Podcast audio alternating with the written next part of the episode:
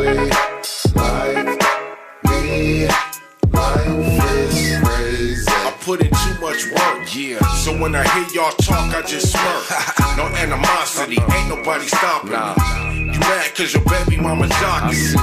I can see both of y'all watching me. Jezebel, see you straight to hell. He tried to rape me, put you in a cell. Run around, talking all my business. Between you and me, had to put some distance. Every move you make is like Judas. I get sick of the ones who thinking they can do us. Like if they never knew us. Knowing we be the truest. Seeing the way we blew it. So all I see is jealousy.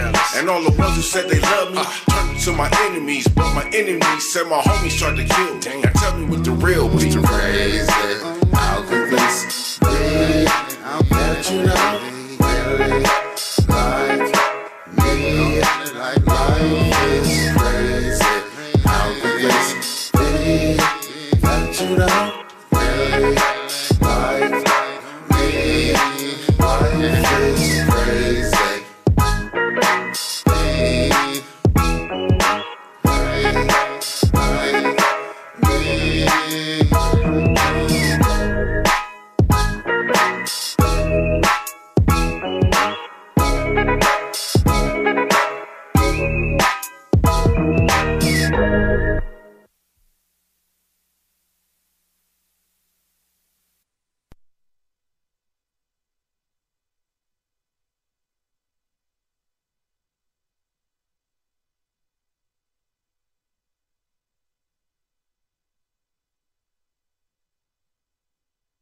You should go back to where you came from.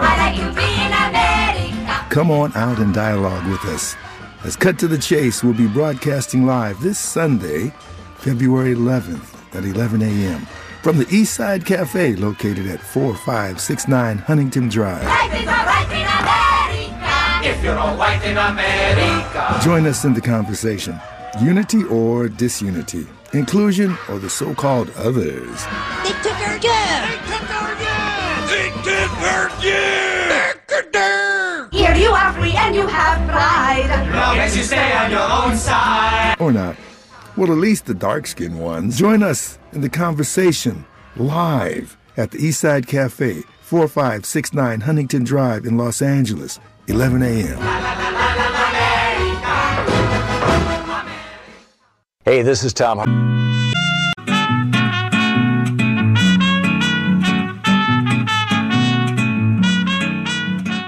Welcome to Beneath the Surface. I'm Susie Weisman, wishing you all a good holiday season.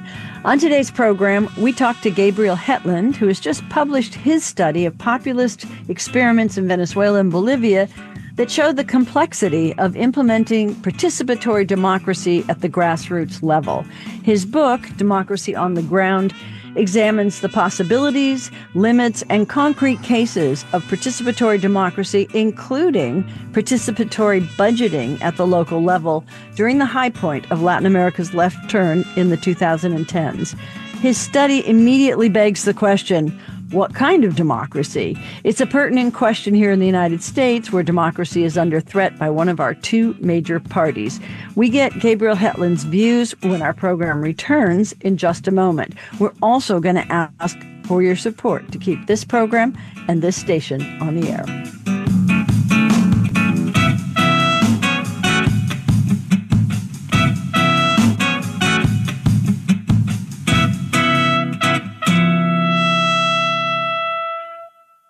Welcome to Beneath the Surface. I'm Susie Weisman, and today we're going to talk to Gabriel Hetland. He's written a book called Democracy on the Ground, which immediately begs the question what kind of democracy? Here in the United States, democracy is under threat. In fact, it's the key question today, and it's under threat by one of our two main parties, namely the Trumpist Republicans. But here we're fighting to maintain a very flawed democracy, which we're finding out is still better than no democracy. Uh, but for the left, the fight is defined as one for complete democracy or a genuine democracy for a system in which the vast majority have meaningful participation in the decisions which affect our lives much more than simply voting every two or four years. Gabriel Hetland spent nearly two years in both Venezuela and Bolivia doing a study of two populist experiments that show the complexity of implementing democracy on the grassroots level. And he was surprised by what he found. We're going to get his views, but let me welcome you to the show, Gabriel.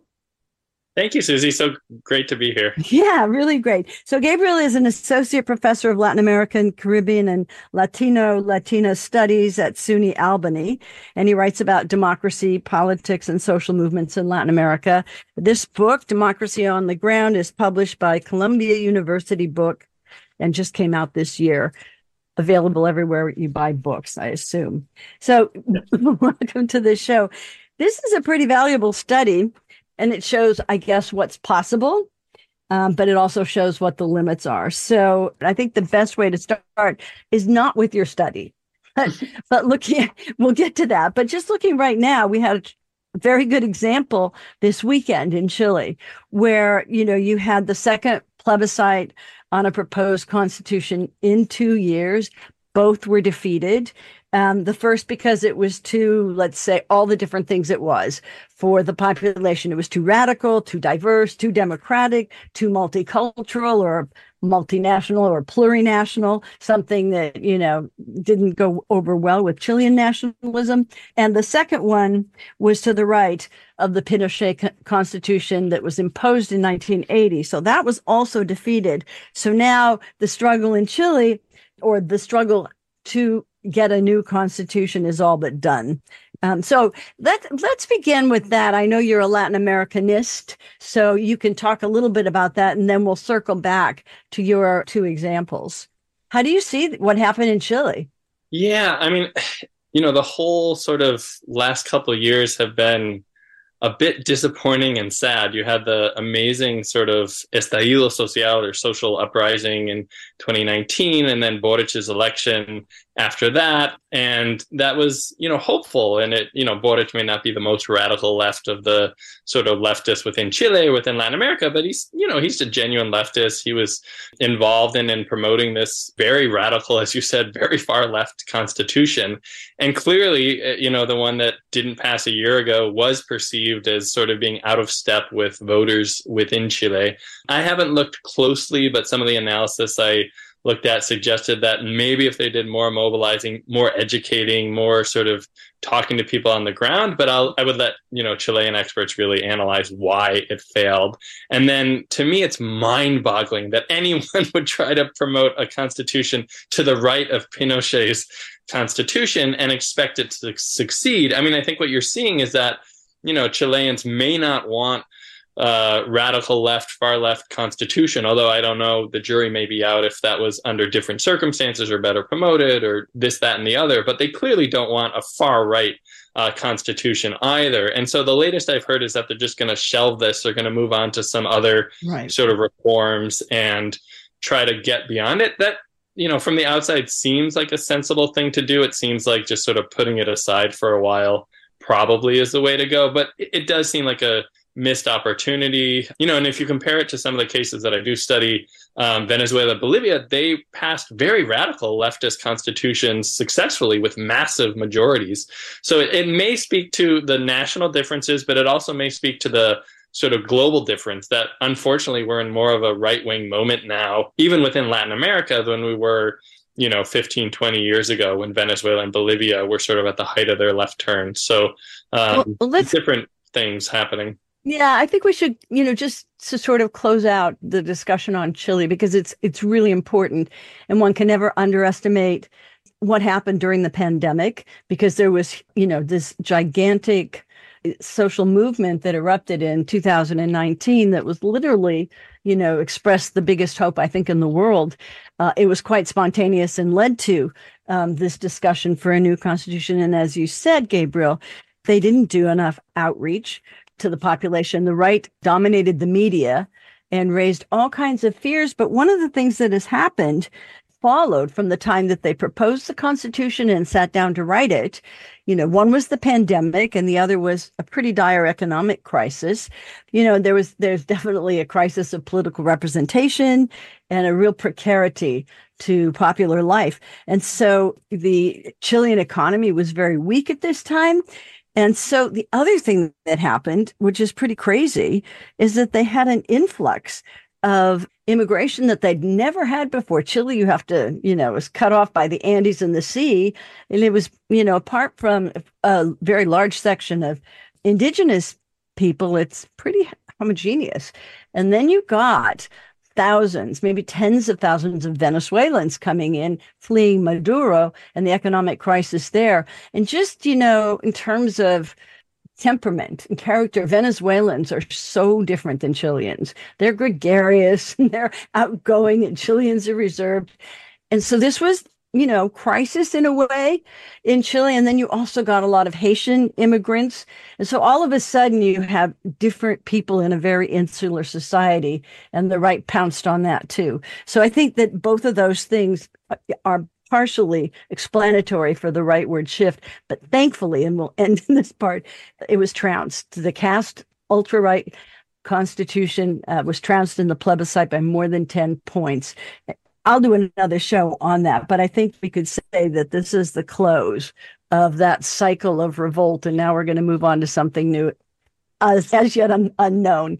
But I think just that little you know, reference to the effect that's what of what has happened in Venezuela on politics elsewhere in Latin America is a good way to kind of circle back to go to Venezuela first in your experiment, because since you've done this work, Venezuela has been on a continuing downward spiral. So let's, I, you know, I guess maybe just give you the chance to sort of introduce what you did there in your two years and, and what you saw.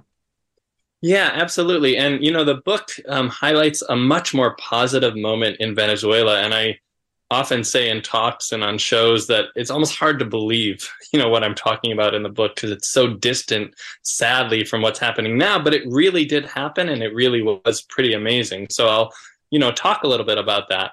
So the, the book is a study of four cities, in, two in Venezuela, two in Bolivia, and it's a comparison of participatory democratic reform in those cities. And as you talked about, participatory democracy is a really different form of democracy. It's a sort of real form of democracy. It harkens back to ideas of direct democracy in ancient Athens. Um, and it's about ordinary people really exercising control over decisions that affect their lives. And so that's what I wanted to study in these four cities, but I did it with a little bit of a twist, looking at cities that were governed by left and right wing parties in Venezuela and Bolivia. And I went into it, you know, with a sort of common sense left thinking and a scholarly thinking as well that I'm of course going to find more success in the two left run cities and much less success or just outright failure in terms of participation in the two right run cities. But what I found was actually you know very interesting and different. It was success in the left and right run city in mm-hmm. Venezuela and failure in the left and right run city in Bolivia. So I spent a lot of time in my fieldwork trying to document that, trying to sort of describe what was happening, and then, you know, years and years analyzing it, thinking about it, trying to explain it.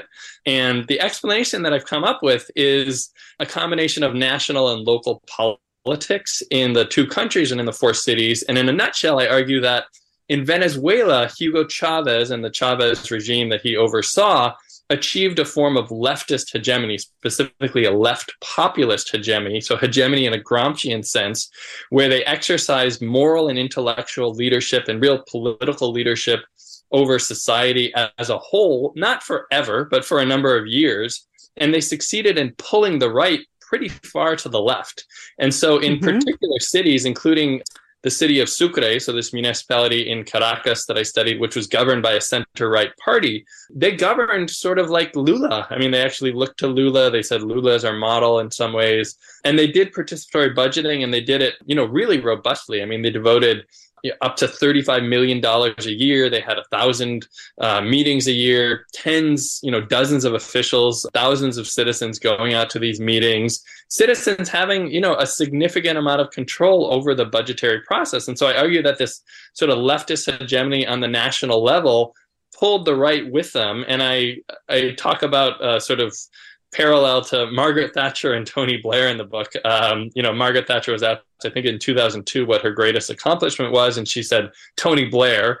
Uh, you know, we forced our opponents to change their minds, and so I argue that something similar happened in Venezuela. That Chavez you know, forced his opponents to change their mind, forced them to play on the left's terrain for a number of years. And there was particular material conditions and political conditions and even sort of regional and geopolitical conditions that fostered that that we can get into. But it had these really interesting effects. And Bolivia was quite different. So mm. Bolivia elected Evo Morales, a social movement leader, the first indigenous president in a profoundly racist country, you know, basically dealing with apartheid like conditions for, you know, centuries. Right. Um, he's elected in 2005 following a revolutionary crisis lasting about five years.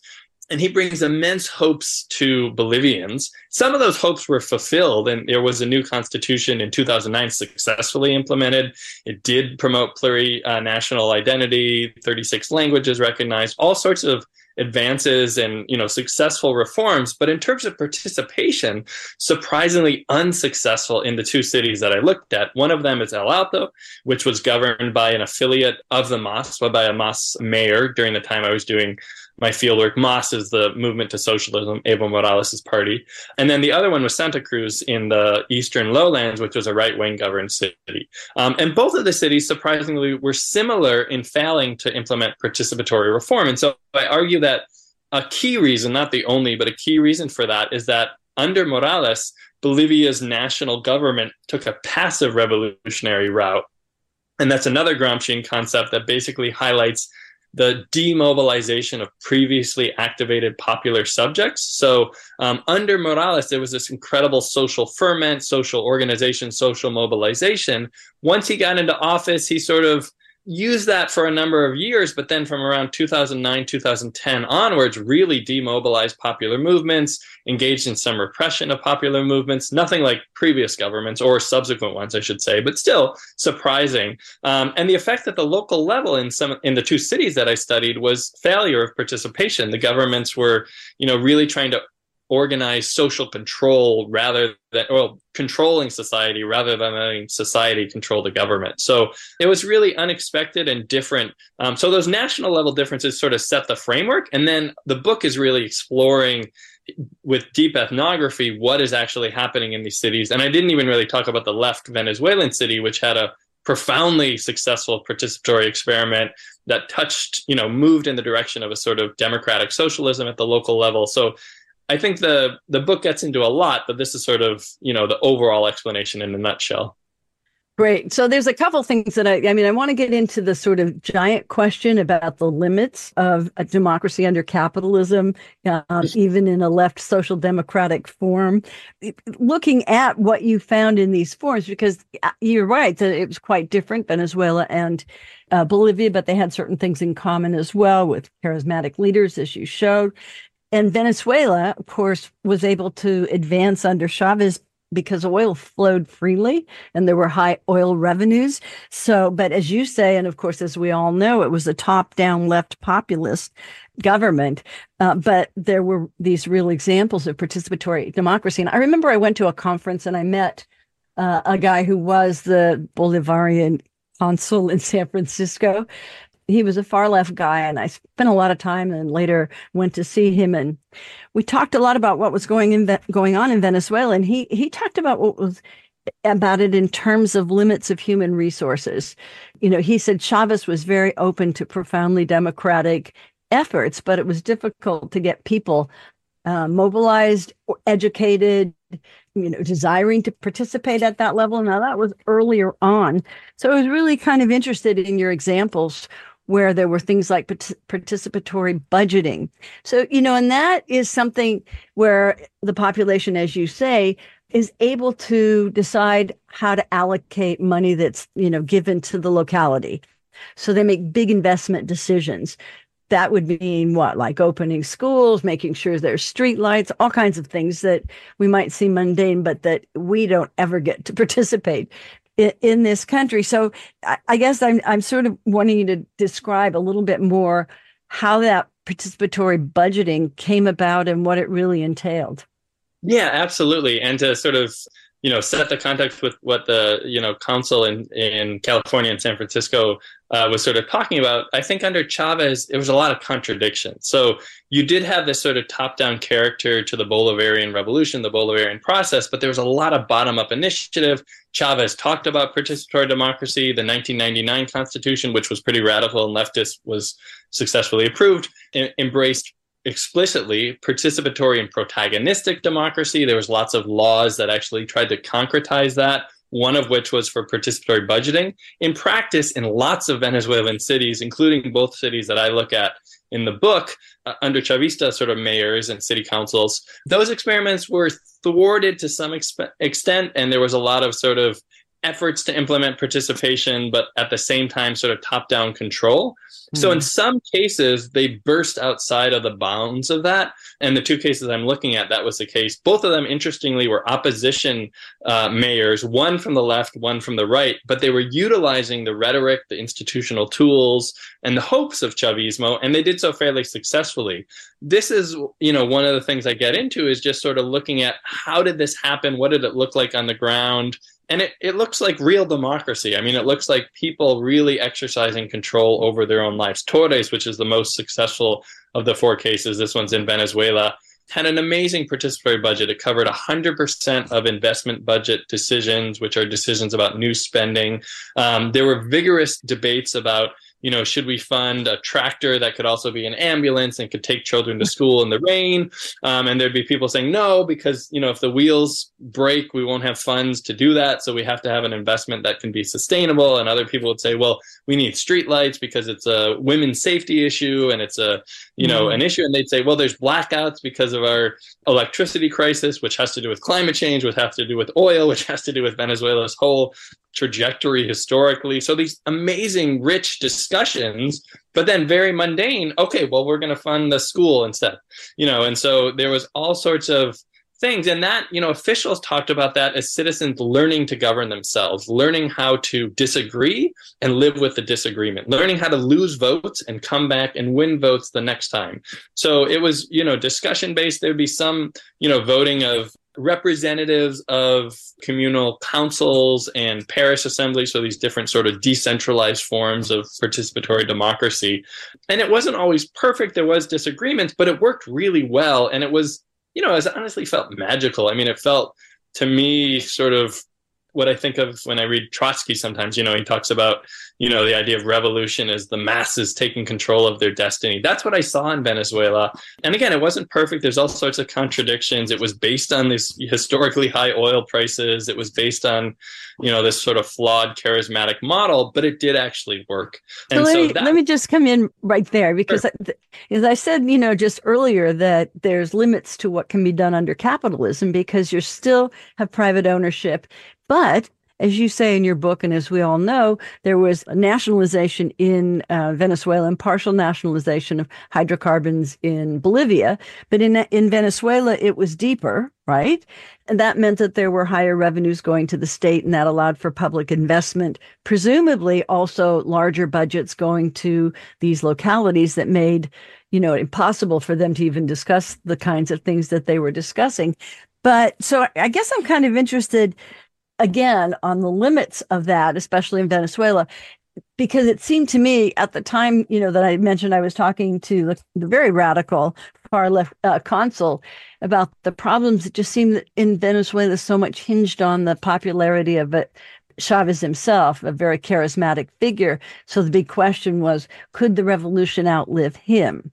You know what happens afterwards. And then as you know your book shows he died in 2013 and then we get maduro who's just you know we'll go into that perhaps maybe not but it changed absolutely everything. So so i guess the the i'm dancing around the question of you have an excellent sort of demonstration of a mobilized popular class right that is in these cities that you're talking about more in some and less in others taking part in the actual day-to-day governance it's reading it it's it's a little bit like you know the excitement that you know i certainly have when i studied the soviets just after the revolution but also just before the revolution too i think that was even more profound and then of course the defeat was even worse but so i guess it's just like talking a little bit about how important it was We also have in Bolivia a charismatic popular leader who becomes more corrupt.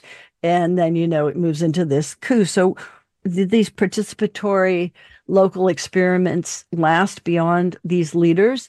And, you know, how much were they able to go even deeper into, you know, questions of how industries were operating in their area?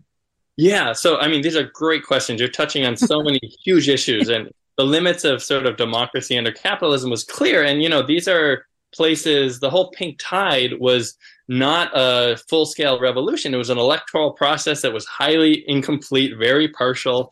And you still have elites in place living there. They didn't all get killed, they didn't all flee. And there's consequences to that. I mean, some of the consequences might be more positive with pluralism continuing to exist in fragmentary form. Some of them were less positive where elites are you know really really trying to drag down those processes um, and so those contradictions are playing out and then of course you know the nationalizations didn't get rid of capitalism. Um, they did sort of change the character of capitalism in some ways.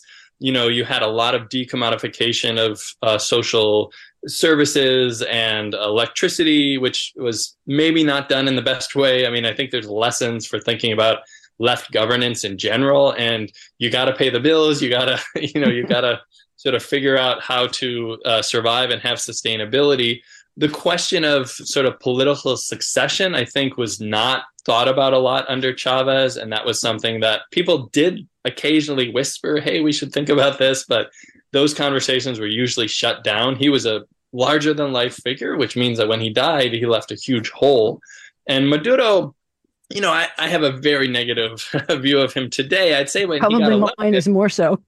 yeah, it, it, could well be. Yes. Yeah, Wayland's do as well today, but I think he was dealt a really tough hand. I mean, and shortly within a year of taking office, the opposition, you know, implemented these huge protests that were uh, violent in many instances, led to a lot of deaths. There was a crash in the oil price you know, about a year and a quarter after he had taken office. And so that was another major thing. US sanctions started to um, bite under Obama, and over compliance with sanctions, no doubt, had an effect.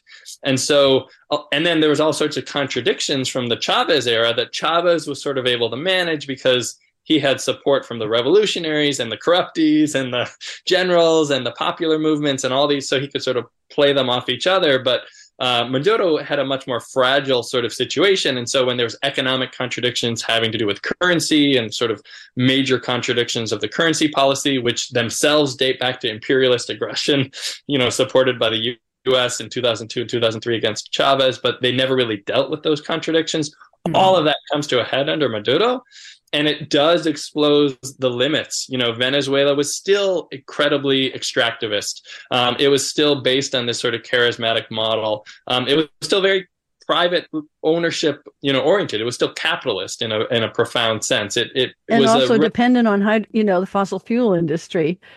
Absolutely, yeah. so if we're thinking about climate change, I mean, the contradictions just heighten up another level. So I think despite that, there was all sorts of popular energy that, that was happening. There was all sorts of interesting participatory experiments, and they weren't able to sort of be sustained. And I'd say that, you know, two points come to mind as sort of closing out the Venezuelan case in a sense. One is the way that a lot of the contradictions were dealt with was through constructing parallel institutions, which was a short term and even medium term fix. So there was sort of, you know, if you encounter uh, difficulties in a ministry, you just set up a new ministry for popular power and you try to do it that way. And that might let you overcome the, the limits, but then those people opposing you are still there and they're still able to oppose other things and they're still able to sort of exert things. So not going after the bureaucratic sort of contradictions and resistance has a cost eventually. And I think that came to bear under Maduro, particularly.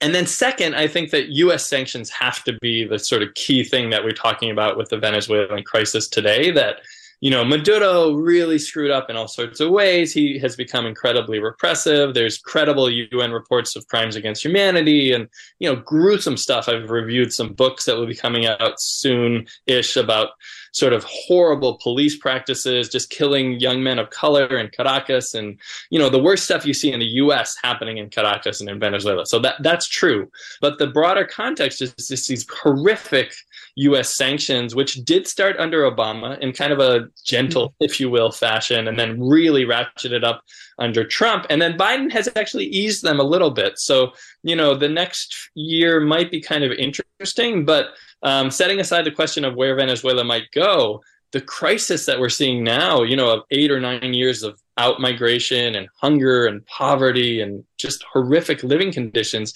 is very, very much the U.S. responsibility.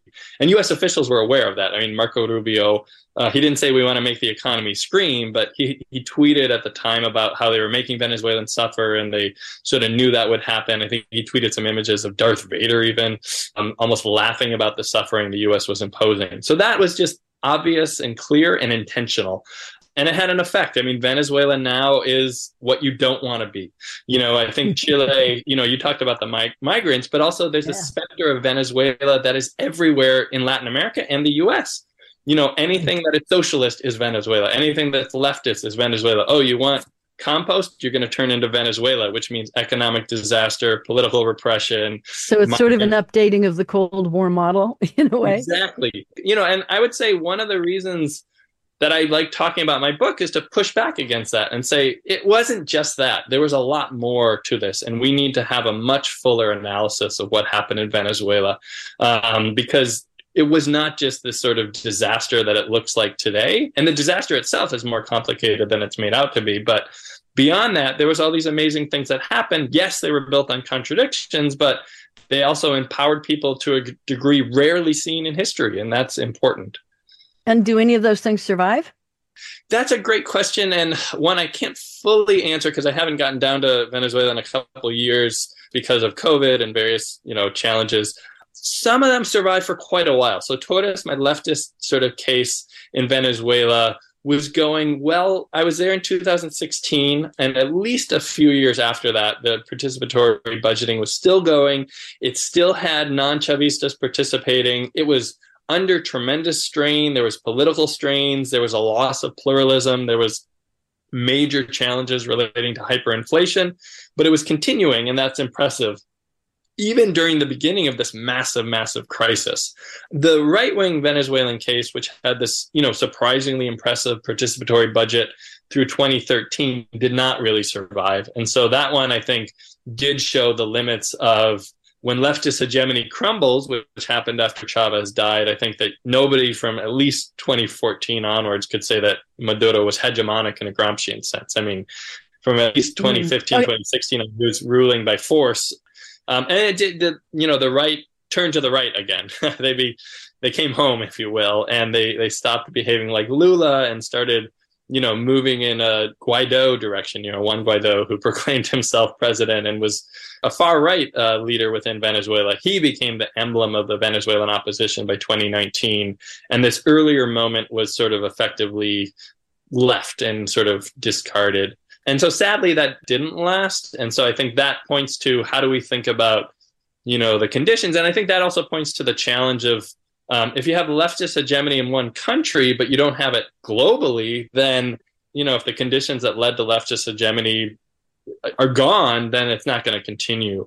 And so, you know, capitalist hegemony or right wing hegemony, you know, liberal democratic hegemony is much more robust because it is global. And, you know, what we saw in Venezuela was anti systemic and, you know, pushing against that. And so it was inevitably more fragile and and it's still, of course, we I, I want to get on to Bolivia, but it begs the question. As I was reading it and thinking about, well, you know, this is made possible by certain unique circumstances, including the oil revenues, the populist leader, the you know largesse of the local budgets, at least in comparison to what was there before. But it begs the question about whether this is a model that could go on elsewhere and you know let's say even in the us at, at local levels um, but keep that in the back of your mind because I want we we don't have a tremendous amount of time left, and I want to get into the Bolivian case, which everybody remembers. I think Cochabamba, at least you know. And then there was that wonderful film that followed by um, La Lluvia, also the rain, I think, which really just shows the worst of the neoliberal reforms that was privatizing water, you know, and then you got these mass outbursts and mass, you know, revolts that led to Evo Morales becoming president. So take it up from there and describe what you saw and perhaps how you were surprised by what you saw. Definitely. So at the national level, you see a, a, classic crisis of hegemony, a crisis of representation from 2000 to 2005. The neoliberal model is just completely uh, opposed and rejected by the population and by very strong, very mobilized popular movements. And so that leads to the election of Evo Morales. But you still have, you know, a strong opposition to that. You have a sort of mestizo white elite, which had controlled Bolivian you know national governments for decades if not centuries in a certain sense. And they were pissed and they did not they wanted their power back but the de- demographics of bolivia were against them. And so they threw everything they had at getting rid of morales. They really opposed the constituent assembly. They fomented violence at the street level. They did all sorts of political maneuvers. They supported a major sort of right-wing civic uprising in 2008 that some refer to as a coup although i'm not quite sure that label is justified but it was a major uprising and they didn't succeed. So, you know, Morales survives all of that. He relies on the social movement base to do so. He mobilizes them selectively. And then he sort of gets political control from around 2009, 2010 onwards. And then, unfortunately, he turns to the right. And you can see this to some extent if you go way back to even before he became president in 2002 his party, the Movement to Socialism, and it earlier was called the sort of political instrument for the sovereignty of the people, so it has an earlier history that's fascinating as well. But under Morales, they continuously push things in a sort of electoral, representative, democratic direction from like 2002 onwards. And when he's in office, that dynamic continues as well. And so he's pushing more in a sort of moderate fashion. And you really see that after 2009, 2010, where he's making deals with the right wing elites who were sort of opposing him vociferously, people who were calling him for to be ousted by the military. He's lunching with them in 2013. He's cutting deals with right wing mayors in Santa Cruz and other places and squashing popular movements that Mas had supported to some extent at the local level before that. And so this sort of demobilizing of the popular forces um, just leaves a lot of popular movements, social movements, frustrated and hopeless. And in, you know, in the city of Santa Cruz, you just see a sort of right-wing government that is totally opposed to any real version of democracy. They they're not mm. explicitly against liberal democracy or representative democracy, but they're really against any form of you know people having power and mas unfortunately kind of joins with them and they they support that from around 2013 on and then strangely or surprisingly in el alto where the mas is they control the mayor they they you know they have a mas candidate as mayor and control city council from 2010 to 2015 a similar dynamic happens and they're just trying to sort of get social movements under control they have this fascinating phrase you know politicians in El Alto and, and local leaders told me about the thesis of the dictatorship of social organizations, where they think of social organizations as too powerful and we need to get them to bring them to heel. This is from the left. This is the you know the movement to socialism government trying to sort of do that. So the national level changes filter down to the local level. But for all that, I will say that you know Morales does achieve a lot of really remarkable things um, Bolivia becomes a more inclusive, a more equal, uh, less racist society. Poverty rates go down, inequality goes down, economic growth is significant and sustained.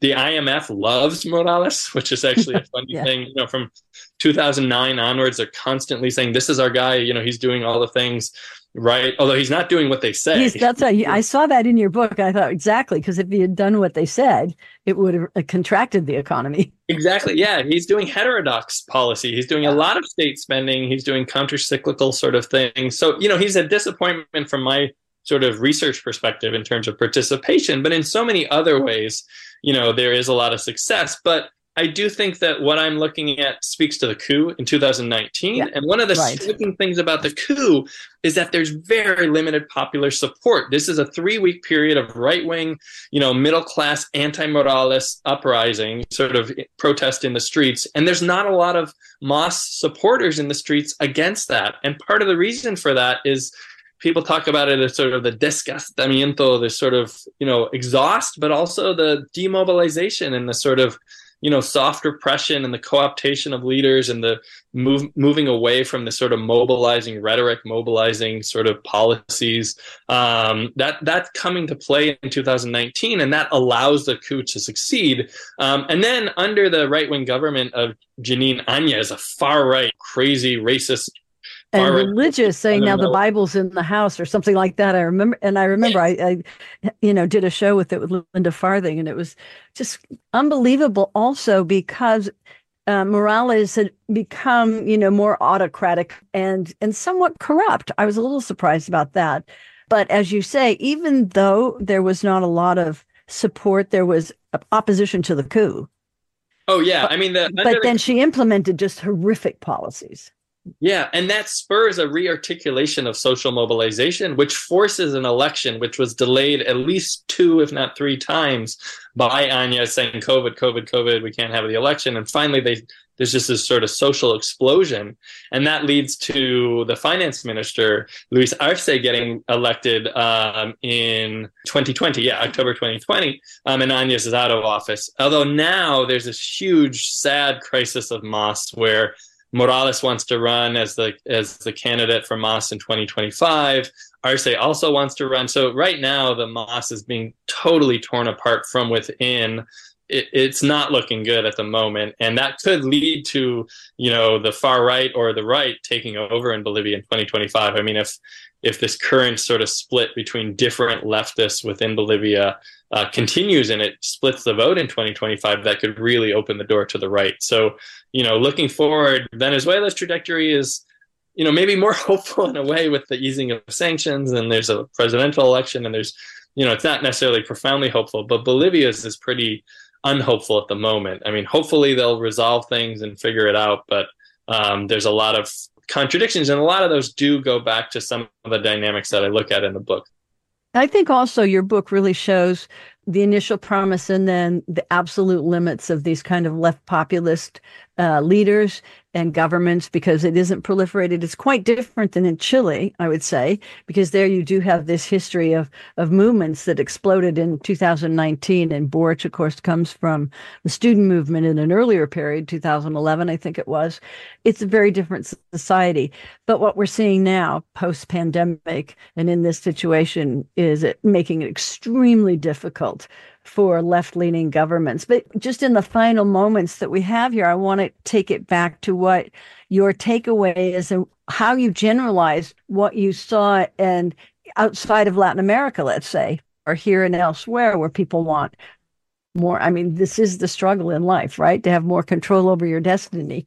And given, you know, this very close look that you had at experiments, you know how do you see it? Does it did it change your ideas? Do you think about you know demands for participatory budgeting uh, at local or state levels elsewhere? Let's hear. Yeah, great questions. I mean, when I started the research on this, I was uh, at uh, UC Berkeley, a graduate student in sociology, and I was actually doing a master's project on the Obama campaign of 2008. And so I had a brief moment where I thought, I wonder if I can compare Chavez, Morales, and Obama. And my advisor, Michael Burawoy, said, You're crazy. No way. You can't compare the empire and the imperialized countries. And so he was smart, and I didn't try to do that. But I do think that, you know, think about the Obama campaign of all things um, in 2008 you have to organize and mobilize the people. I think that that's what Chavez did that was really interesting and successful. And that was the sort of social political base for this leftist hegemony. There was tremendous levels of resources, but also popular organization. It was incentivized. Um, you could get money, you could get resources, and there was a discourse about it. There was a model. It was thought about. Um, it wasn't fully coherent, but it was part of a really big national political project that people believed in, and eventually was called socialism of the 21st century. And a lot of people believed in that, and they wanted to go well beyond the Chavista officials and toward mm-hmm. what Chavez was talking about, even beyond Chavez.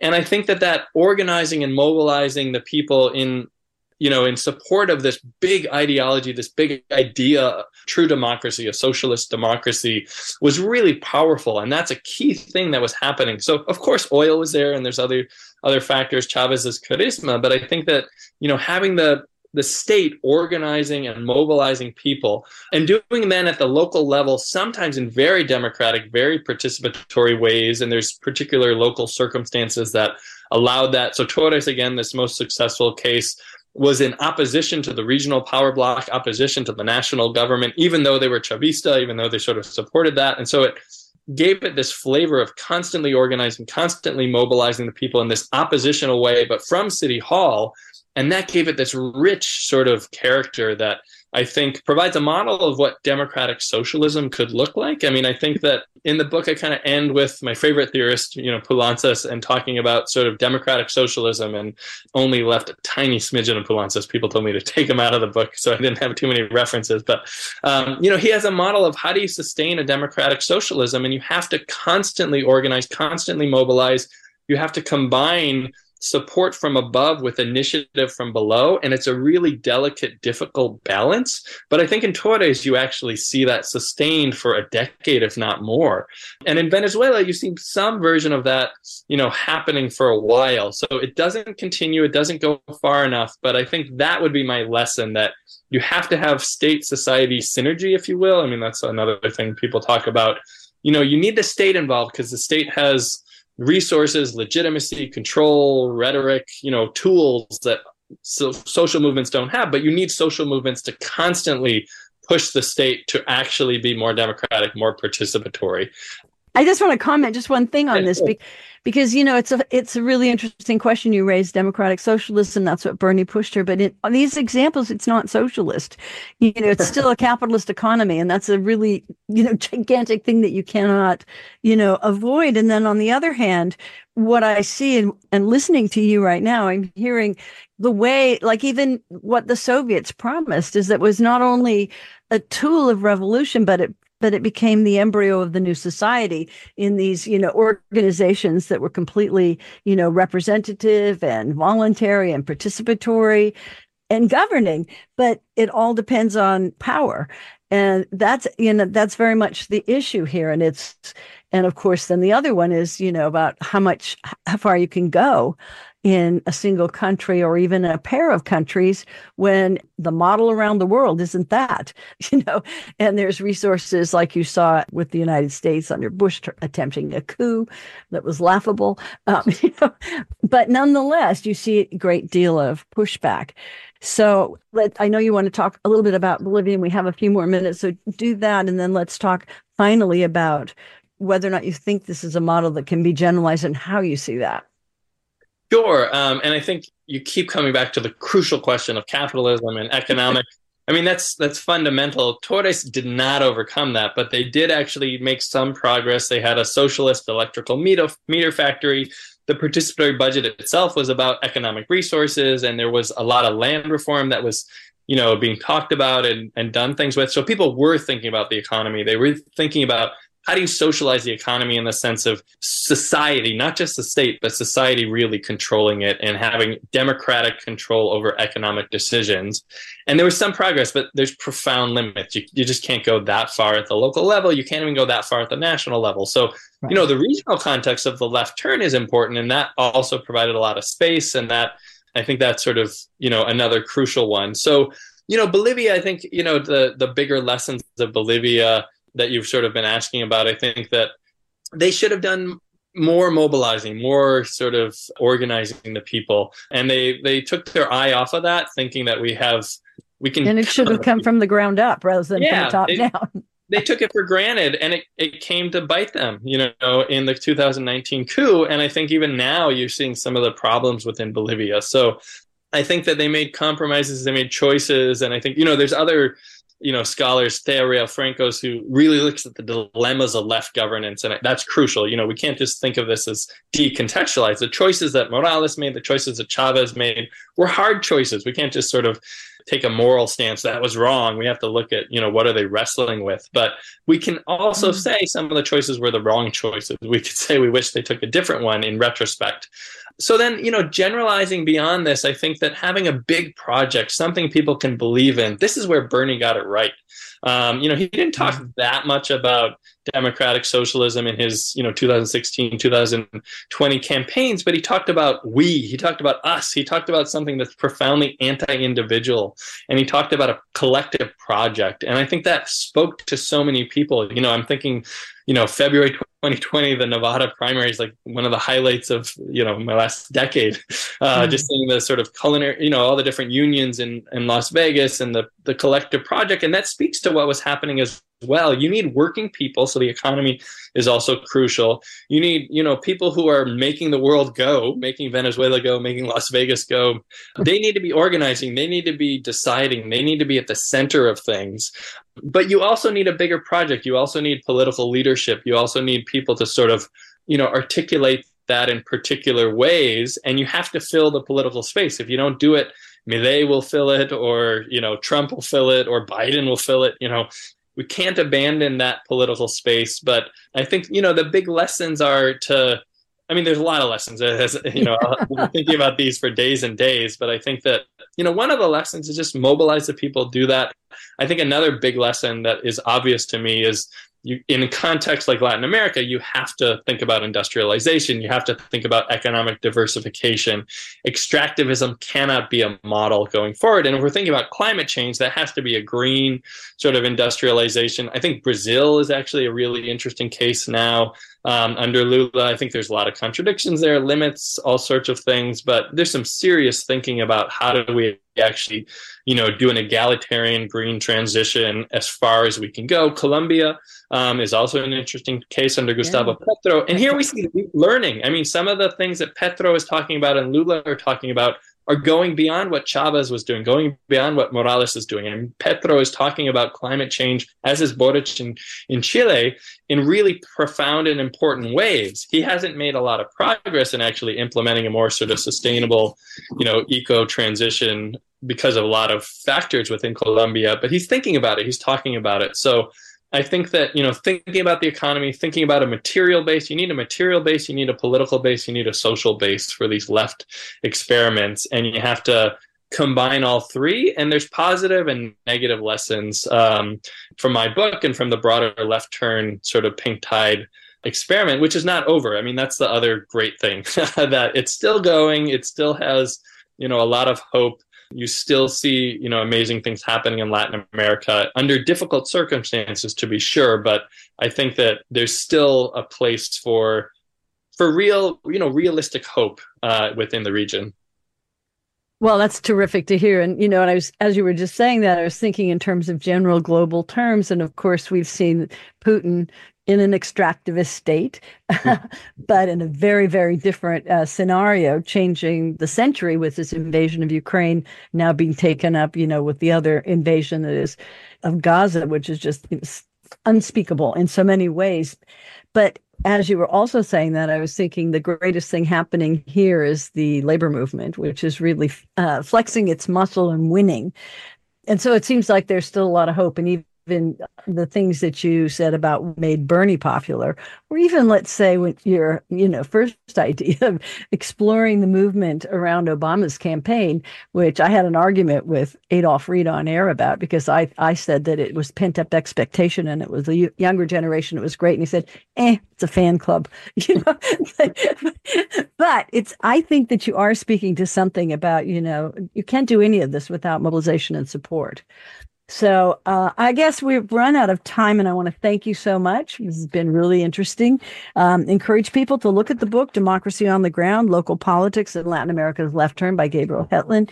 And he's an associate professor of Latin American, Caribbean, and Latino Latina studies at SUNY Albany in cold New York, and, and writes about democracy and politics and social movements in Latin America. Thanks so much for joining us today. Thank you so much. I mean, all the questions are spinning in my head, so I wish we could go for four hours. You know, Daniel. Oh, we could another time. These are the key questions of the era, right? of course. Yeah, yeah. No, this is such a pleasure. Thank you so much for the opportunity. Thank you. Okay. Thank thanks you. a lot. That's our show for today. I'd like to thank my guest, Gabriel Hetland. Thanks also to executive producer Robert Brenner, to producer, director, engineer Melissa Figueroa, with editing and engineering today from Juliana Gota and Gary Baca in Master Control. You can listen to this and other archive shows as well as subscribe to the podcast at kpfk.org. Click Audio Archives and scroll down to Beneath the Surface with Suzi Weissman. More information on programs and guests are on our Facebook page. That's Beneath the Surface with Suzi Weissman. You've been listening to Beneath the Surface on KPFK, Pacifica Radio for all of Southern California and beyond, streaming live and archived at kpfk.org. Thanks for listening and stay tuned. And please pledge your support with a generous gift. Become a listener sponsor of KPFK and this show, Beneath the Surface. I'm Suzi Weissman. Well, thank you, Suzi Weissman. She's asking you to go to the phones 818 985 5735 for Beneath the Surface. 818 985 KPFK or pledge securely online at kpfk.org.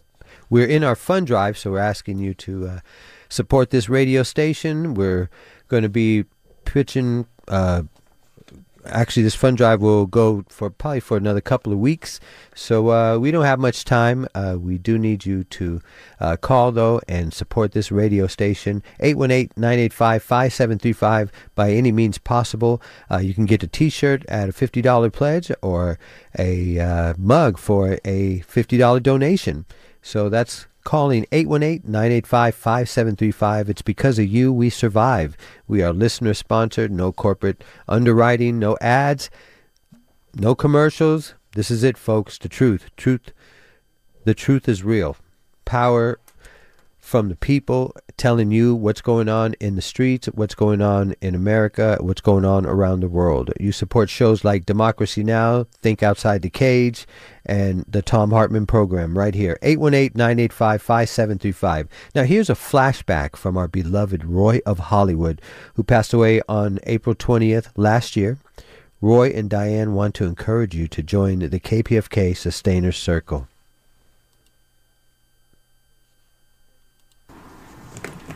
And you're listening to KPFK Los Angeles, non commercial listener sponsored Pacifica Radio for all of Southern, parts of Central California, and on the web at kpfk.org. I am Roy of Hollywood, and uh, I do a broadcast at night, Monday through Thursday night, midnight to 6 a.m. It's one of the top four programs in uh, getting a subscription. So the night people are alive and so they let us come in the, in the daytime even. And with me is Diane, my partner. And it's my honor and privilege to raise money for KPFK. I've been doing it for a few decades. And uh, thanks to all of you who have been so generous with us. We come to you with some urgency uh, in that we are needing to not only uh, make our budget, our goal, but we are paying down a debt and there are, there are deadlines on these things lawyer type deadlines, court type deadlines. And so we come to you asking for your donation, large or small, if you are a listener. A very small amount of our listeners are sponsors. About and, 10% usually. Yes. Yeah, so if you can see your way clear to not only pay for yourself, but for someone else due to these dire times. And we are looking for two specific type of listeners. One are news new listeners or you know people who have listened for a while but have never come on board and become a subscriber. Or for years and years. Or for decades. So we are appealing to those of you who've never given before to give us a try with a 50 or a 25 or a 100 whatever you can see your way clear donation at 818-985 5735 or at kpfk.org the other type of listener we are looking for is one of who can sustain us. We call this our sustainer circle. circle. Yes, and it really provides a critically uh, dependable stream, stream of income.